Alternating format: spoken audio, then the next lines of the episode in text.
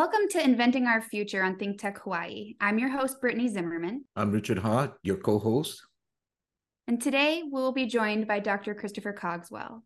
We're going to get introduced to each other and discuss all about our new show. We'll take a deep dive into inventions and how they may or may not affect the future of Hawaii. We'll be back in just a moment.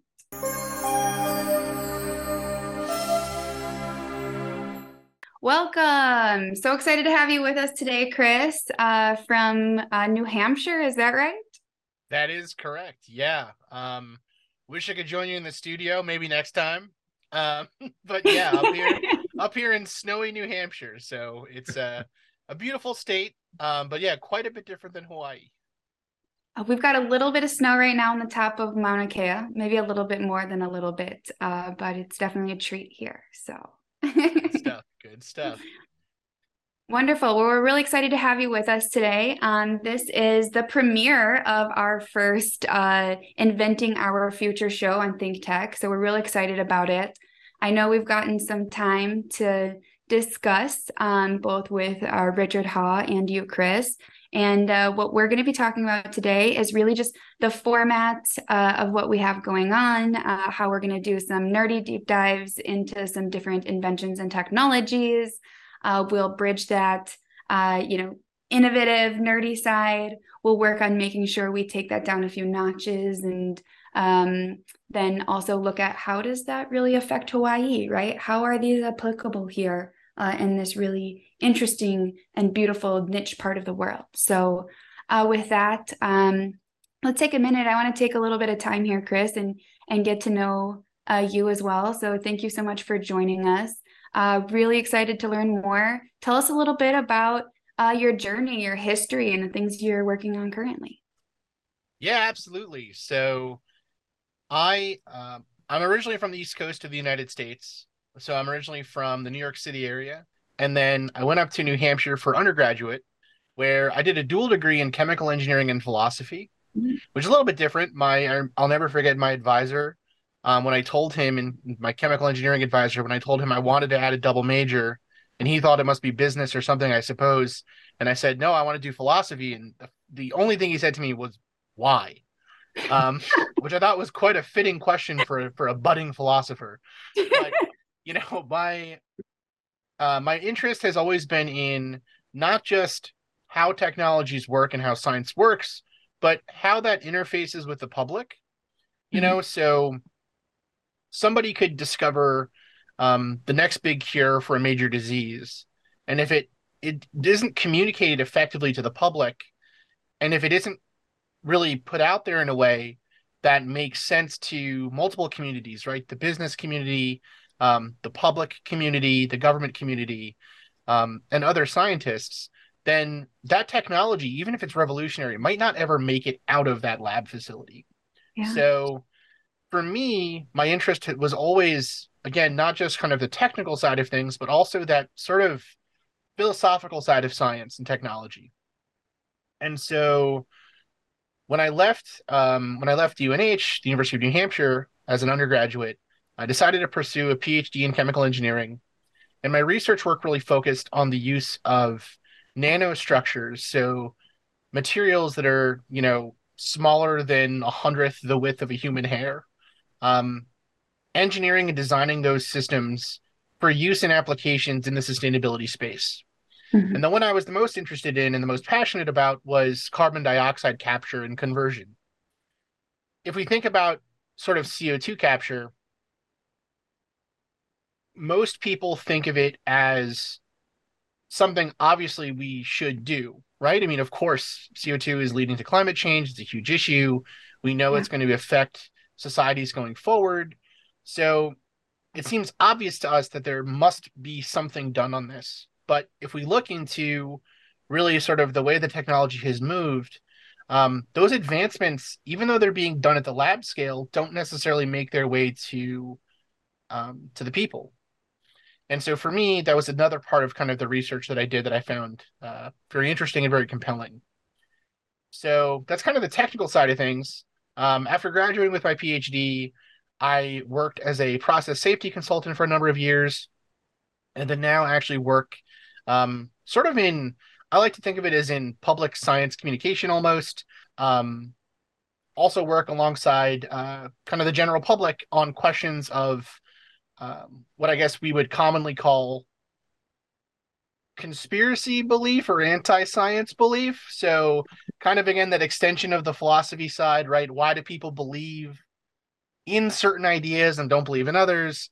And so that's that's led me to some really interesting places, but really the core of it has always been um, how can we understand how the public, how the economy, how governments, and how science interacts with the scientific world and technological advancement, um, and how can we use that to apply um, how can we use that to apply our lessons from that to getting good technologies out there for the people who need them? And so I've been super fortunate uh, now that I get to work with UMA on doing this exact thing, right? So looking at this from a broader approach, a really pure sustainability approach to say, um, these are these communities that are affected. These are the communities that have issues that need to be solved. We have the technology. What are the roadblocks to that technology getting out there? and then solving each of those roadblocks to get to get good stuff for our communities. Awesome, Chris. So, uh, in hearing that, I think of you maybe as the um, mythbusters of of scientific philosophies. Is that an okay way to put it? you flatter me too much. Uh, yeah, that's. I mean, you know, that's the part I hope that is how uh, I hope that's the kind of work that I can help perform. You know, besides just understanding again the technological side, really getting to the bottom of if the people don't trust the scientific idea, it doesn't. It, it matters, of course, that the scientific idea is is correct. But if the yeah. people don't trust it, or if um, there's an economic roadblock or a political roadblock or something like that, it doesn't it doesn't actually get to do any good, and that's mm-hmm. that's a shame. So, um, yeah, yeah, that's the idea. Wonderful. Thank you so much, Chris. And um, we also have with us our, our co-host Richard Ha. Um, hello, Richard. I know it's our first uh, show together, so I definitely want to uh, give you the spotlight here for a little bit, also, uh, and share some of uh, your background, some of your journey, and some of the things that you're currently working on, Richard.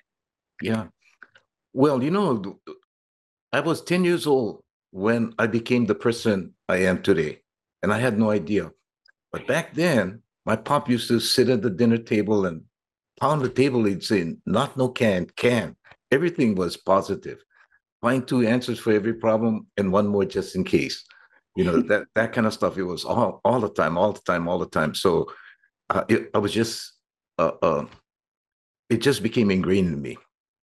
Okay, so I went to school and we were really poor, except we didn't know we were poor. You know, it's one of those kind of things. my pop went to the fifth grade, my mom went to the ninth grade, and uh, and we were just going through. Then I went to uh, Church College of Hawaii for you know as, after high school, which was kind of like, oh, you know, you should go to college. So I, I went, and then I transferred there to University of Hawaii, and immediately I flunked out of school. Too many people to see, too many beers to drink. And and back then, as you get drafted, you go to Vietnam. And being the optimist that I was, you know, so I volunteered, you know, and I answered all the questions, you know, in a way that I could become an officer. I had that in my mind. Okay, is this situation? I'll become an officer. And what clinched it for me was they they gave us a tour of the officers club. And so we mm. went over there and I was like, holy smokes, they got rolled toilet paper and we got squares. I gotta be an officer. so anyway, I became an officer. and then I came back, you know, uh, and then I had to fit in and and uh, but you know, when you're young, you're smarter than your parents. And and then little by little you start to realize, holy smokes, they weren't that, you know, they were kind of smart. And then at my age now, I'm 78. I turned into my parents. So that's my journey. oh, that's wonderful. And what kind of things are you working on now, Richard? Well, you know, um, just just some background. I I formed the Native Hawaiian uh, Chamber of Commerce. I was the founding president. So Native Hawaiian Chamber of Commerce. I founded the uh, uh, Sustainable Energy Hawaii. I was the founding president as well. Then I founded this this group, which is called the Rubber Slipper Group. The Rubber Mm. Slipper Group, me, meaning you know just local style for people just walk around, just the regular people, yeah. Yeah. And uh, and and my uh, focus is always looking at the at the folks that are on the lowest rungs of the economic ladder, and try to encourage them to you know with a positive attitude they can do anything. So Yeah. that that's kind of and and some some more background is uh, I ended up farming, and we started expanding our farm, and eventually started growing. Uh, we were producing six million pounds of bananas annually.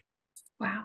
Yeah, and and, and then uh, while we had to transition, we transitioned into hydroponic tomatoes and produce a million pounds annually.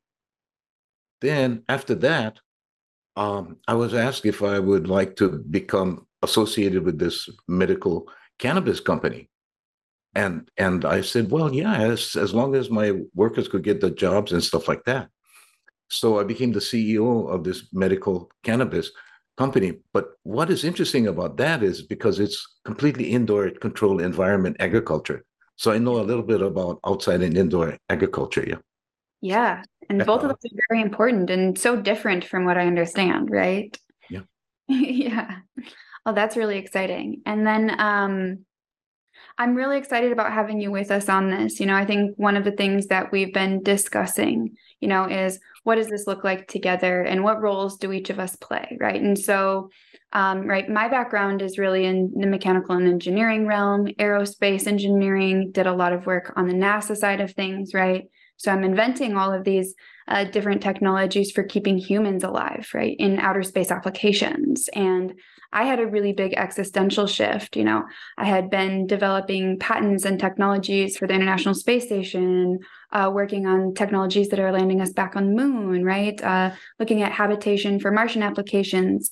And when I had my big existential shift, you know, I started really coming to this new viewpoint and maybe this is philosophical and um, you know maybe this is something my pop should have taught me uh, richard you know and it's when we're looking at these things from a system level perspective how do we take the lessons learned from a specific industry and apply those to places where maybe they have greater good?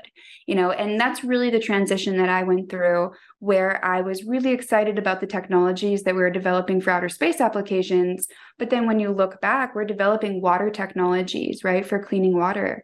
We're looking at air revitalization technologies that take pollutants and greenhouse gases and translate those into something extremely uh, useful and breathable for our spacefarers we're looking at so many solutions on the waste management side of things because contaminants and closed loop systems build up so quickly, right?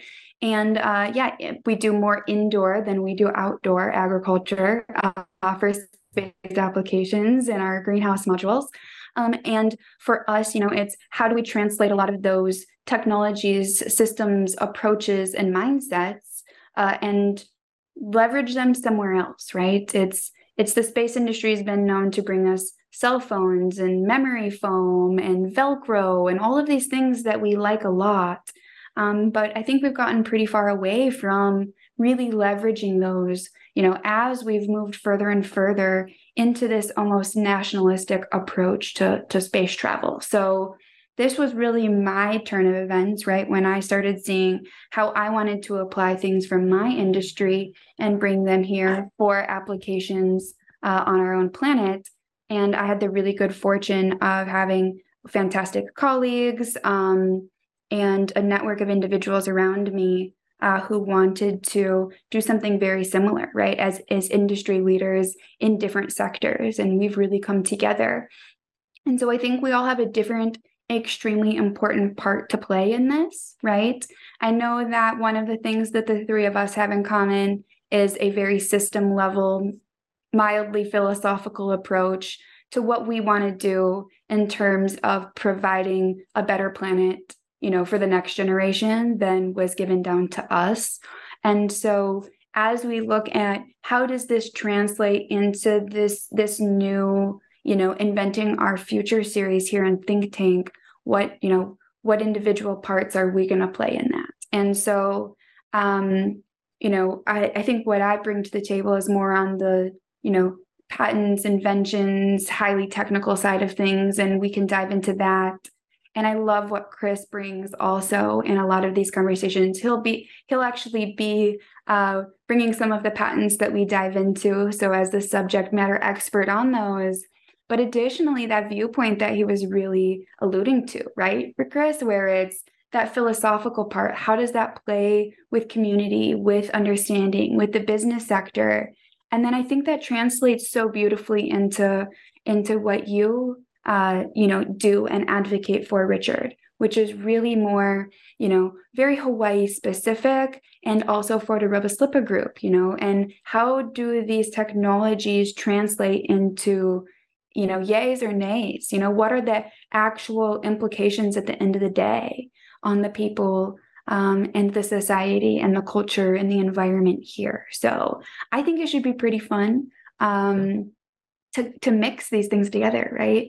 And yeah. so how do we get how do we get nerdy? How do we take that nerdy and take it, you know, and then dumb it down, you know, to to a different level too, to help, uh, you know, me, you know, in certain aspects, because some of these technologies that come up aren't my aren't my specialty and expertise and then take it another step in another direction too which is you know what are the practical implications of that? So um, that's kind of what i was thinking. Uh, what do you think richard? Yeah i think it's a great idea. You know you know i'd, I'd like to add one more thing you know um, so when I, we were farming you know back in 2008 the oil price went up and it affected everything and what made me um, start to pay attention was that a lot of this stuff was not oil itself, but byproducts of oil. So I mm-hmm. went to go to this Association for the Study of Peak Oil. I went to five conferences and I was the only person from Hawaii there, but it was mostly energy focused. But as time went on, I started to realize it's not only energy, you know, it's other things. So in our case in Hawaii, is I started to look around what kind of resources that do we have here that's forever resources and one is geothermal in the last million, million years. Another one is the skies above, not the mountain itself, but the skies above. You get up so high and you look at the skies, that's forever. And then he, you folks come in, and I'm like, holy smokes, you know, th- this whole thing all ties together. So, anyway, I just wanted to say that part. Well, it's it's fascinating, and and I mean, yeah, you're completely right. It it all has to tie together, you know. And I think the part that the part that is, you know, so first off, from from the perspective of a of a just someone who is maybe interested in the sciences but isn't involved in the sciences, right? Someone interested in technologies but isn't, you know, an engineer or a scientist or a doctor or whatever. Mm-hmm. Um, you see on the news a lot stories about, oh, we found the cure for climate change, or we found a new cancer cure, we found whatever and they never actually make their way to the marketplace, right? Um, mm. That is a really frustrating and it's confusing and it's hard to process. And so I think being able to really kind of it's important that that people that the community understands these technologies it's so important that they understand them and it's so important as well for just in general the kind of gen- the the background idea to be put out there. And I think really, Brittany, you kind of you hit it right on the nose. We know in situations where we need to design for no waste at all, for maximum sustainability, we can design those systems. We know we can. We do them for space. Yep. So it's just a matter of changing your perspective, right? Putting sustainability first. That's really the, you know, putting the planet first, putting mm. um, communities first. That's really the, the the initial step you need to make, because a lot of these problems that for a long time people have said it costs too much money, there's no way to do it effectively, yada yada, you know, whatever. That's not true anymore. The technology is there. It just it just requires kind of the will to do yeah. it. Um, and the people are the are the source of that, right? If the people say we want this to happen, it'll happen. Absolutely. Yeah. And that's that's really exciting. So I think as we we take these uh, different philosophies, right, and in the way that we've, you know, really conceptualized, I think, a system level viewpoint and a reprioritization um, of what we think is important, right? And what we bring as maybe point number one. Our point number ones, point number twos, and point number threes are the same. We've just reorganized them slightly, right? And and doing so allows for a whole new set of solutions to come forward that's extremely exciting, right? And I think it also has this gravity about it, which really attracts the top, you know, scientists and philosophers and engineers and policymakers together. Um, because there's this thing that we've always cared a lot about. But then when they see those sort of ideas and solutions coming together and, and forming into something real, right? It's our formation moment, right? In our own solar system here. Um, there's just so much excitement. And when that happens, you also breed innovation in a really extraordinary new way that allows this cross sectional collaboration. And just like anything else, everything ebbs and flows, right? In most of the universe. And so it's really making sure to leverage those moments when when you have these formation moments and pulling together the expertise and the excitement and the community, right? And the public into these conversations because maybe that's how, you know, we overcome some of those obstacles that Chris some of the technologies and solutions, you know, that you've alluded to, you know, have faced in the past. It's really can we achieve that critical mass? right when we bring these solutions forward and and i think the answer is for sure possible yeah, oh, yeah i mean yeah, it's absolutely. it's like richard's it's like richard's dad said right be you know say yes right we can do this yeah um i think it's there's so much where we hear you know um from industries or from leaders that you know this this isn't feasible but you know it can be you just have to be willing to make you know um to make the planet, to make the community, to make the people really the focus of your design. And yeah. you know, it's um it's really exciting to be able to do that and and see it work. So yeah, yeah some good yeah. stuff. Yeah, and be able to do that in a way that's profitable, not only for the communities where it's being executed, but for the people who've been a part of it, right? For um and for uh, I would say, you know, additionally, kind of the ancillary industries that are touching such revolutionary uh, solutions. So I'm really excited about it. I think that the idea of going through it A to Z is kind of fun. Um, I think the hardest part's going to be there's so many technologies that will fit the same letter category that it'll be interesting.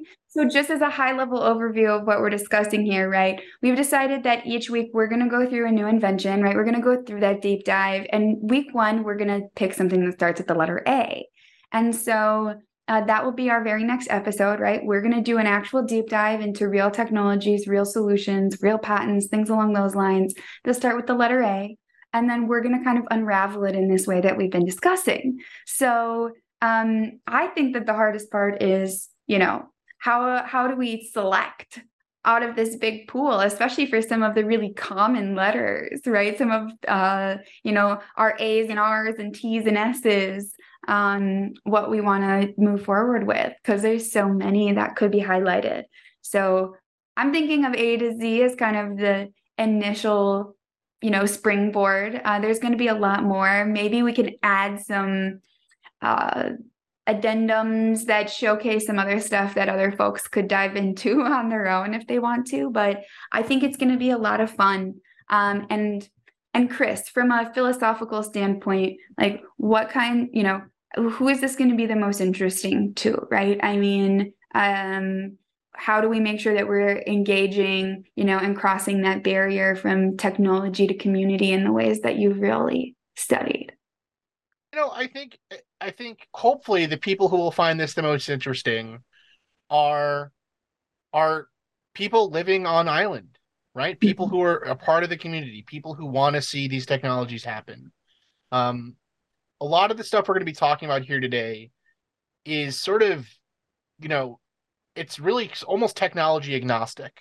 Right? Mm-hmm. We're going we're going A through Z, of course, but really, um, you know, if we choose, say, for A, amines or air capture or something, right? I mean, yeah. if we choose for a something like that, um, I think it's it's really good for people to sort of know those terms and just have a sense about what they mean and what the technology is because again, it just makes you a better consumer of scientific media, makes you a better consumer of of government information, of local information, right? It, it just mm-hmm. helps you make better um you know, I'm a firm believer that I'm a firm believer that if you give people the best information, um, then you're in good hands, right? When they when they make decisions. So I really think, you know, I hope that that's really the community that's going to find the most interest in this.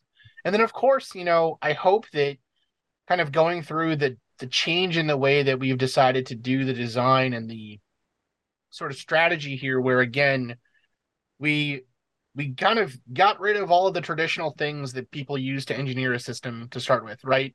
Um, mm-hmm. Um, economic viability, like stuff like that, right? And we started from the position of how do we make this the best for the environment? How do we make this the most sustainable? And once you have that figured out, then you can start deciding and determining how to make this economically viable, how to make this optimized for peak efficiency, how to do those other things. So it really is a difference in the way you design.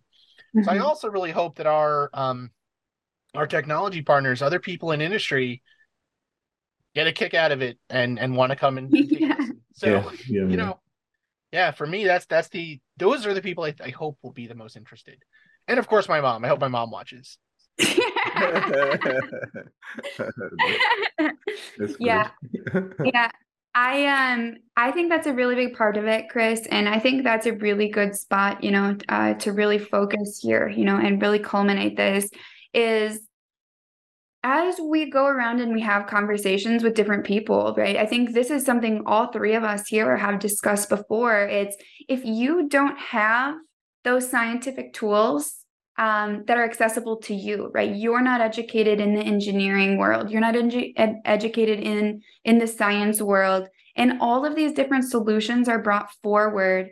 It becomes very very difficult to be able to make decisions about what makes the most sense for your society or your family or your home or your community right? And it's how do we uh, start breaking these technologies down in a way that gives people the information, like you were saying, Chris, or the tools to be able to evaluate different technologies from a sustainability standpoint, from an environmental impact, uh, uh, you know, place of, of, you know, from a viewpoint where that is taken into consideration and, and is important. And of course, highlighting, right, the economics, because there's no place in the world where that doesn't have to come into play, um, you know, and so making sure that we do highlight that as well. But if we instead of say, instead of saying this is a good technology, this is a bad technology, this is what we implement, if we can instead utilize this series as a tool that we can pass on to other people in the community to start looking at technologies and be able to assess that for themselves because they'll be able to come along with us through at least 26 different technologies where we can say, here's how we look at it, here's how we assess it, here's the pros and the cons. This is how we know how it's going to affect us today, right? And for future generations. And, you know, what are our risks and opportunities, right? And that's the real way that we look at technologies. There is no, this is perfect, uh, this is devastational. It's all gray area, but the right decisions need to come down to the people who will actually be implementing those and then facing those consequences or benefiting, right, from the pros, right, or not benefiting, right, from the cons.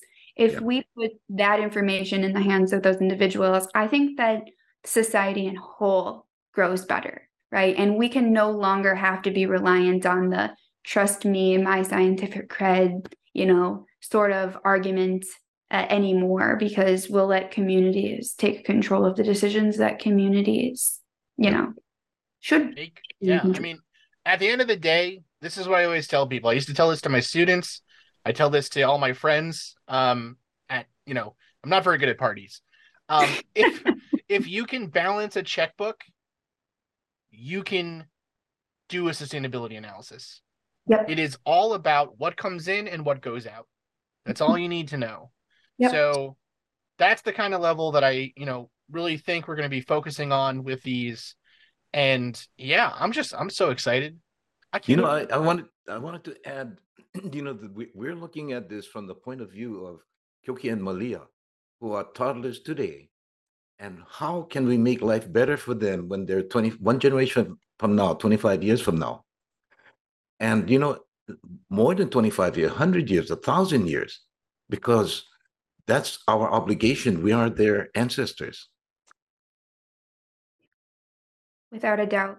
Yeah, and so as we go through each of the tech these technologies, then we'll make sure we take a good hard look kind of at that life cycle assessment, Richard, right? And it's what it what does it look like to develop these solutions? What does disposal look like? What is the impact on the environment through that cradle to cradle? right through its entire life so i think that's going to be a big part of it so well i'm looking forward to it i hope everybody else is too we'll kick off our very next episode with letter a uh, so uh, look uh, look out for what that deep dive will be we have 20 or 30 different options, I think, right now in just category A. So we'll do our own little decision down select matrix and see what we think will have the biggest impact for Hawaii. And then we'll showcase that in our next episode. Um, any last minute uh, thoughts uh, or comments that uh, you'd like to make, Chris, um, before we wrap things up? No, really excited. Um, I I am not looking forward to choosing the letter X. awesome, wonderful. Anything uh, last minute for you, Richard? uh, no, except for the fact that this is going to be fun. I think so. I'm so much forward to this. Likewise. All right. Well, with that, then let's uh, wrap this up. I want to thank you guys so much. Uh, this is Inventing Our Future on Think Tech Hawaii. Thank you again, uh, Dr. Chris Cogswell, for joining us. And thank you so much to our viewers for watching. Uh, if you guys are interested in learning more um, or seeing a complete listing of the shows here, please feel free to sign up for those on thinktechhawaii.com. We will be back in two weeks, so please uh, tune in to take a deep dive with us in our first invention, starting with the letter A. Until then, I'm Brittany Zimmerman.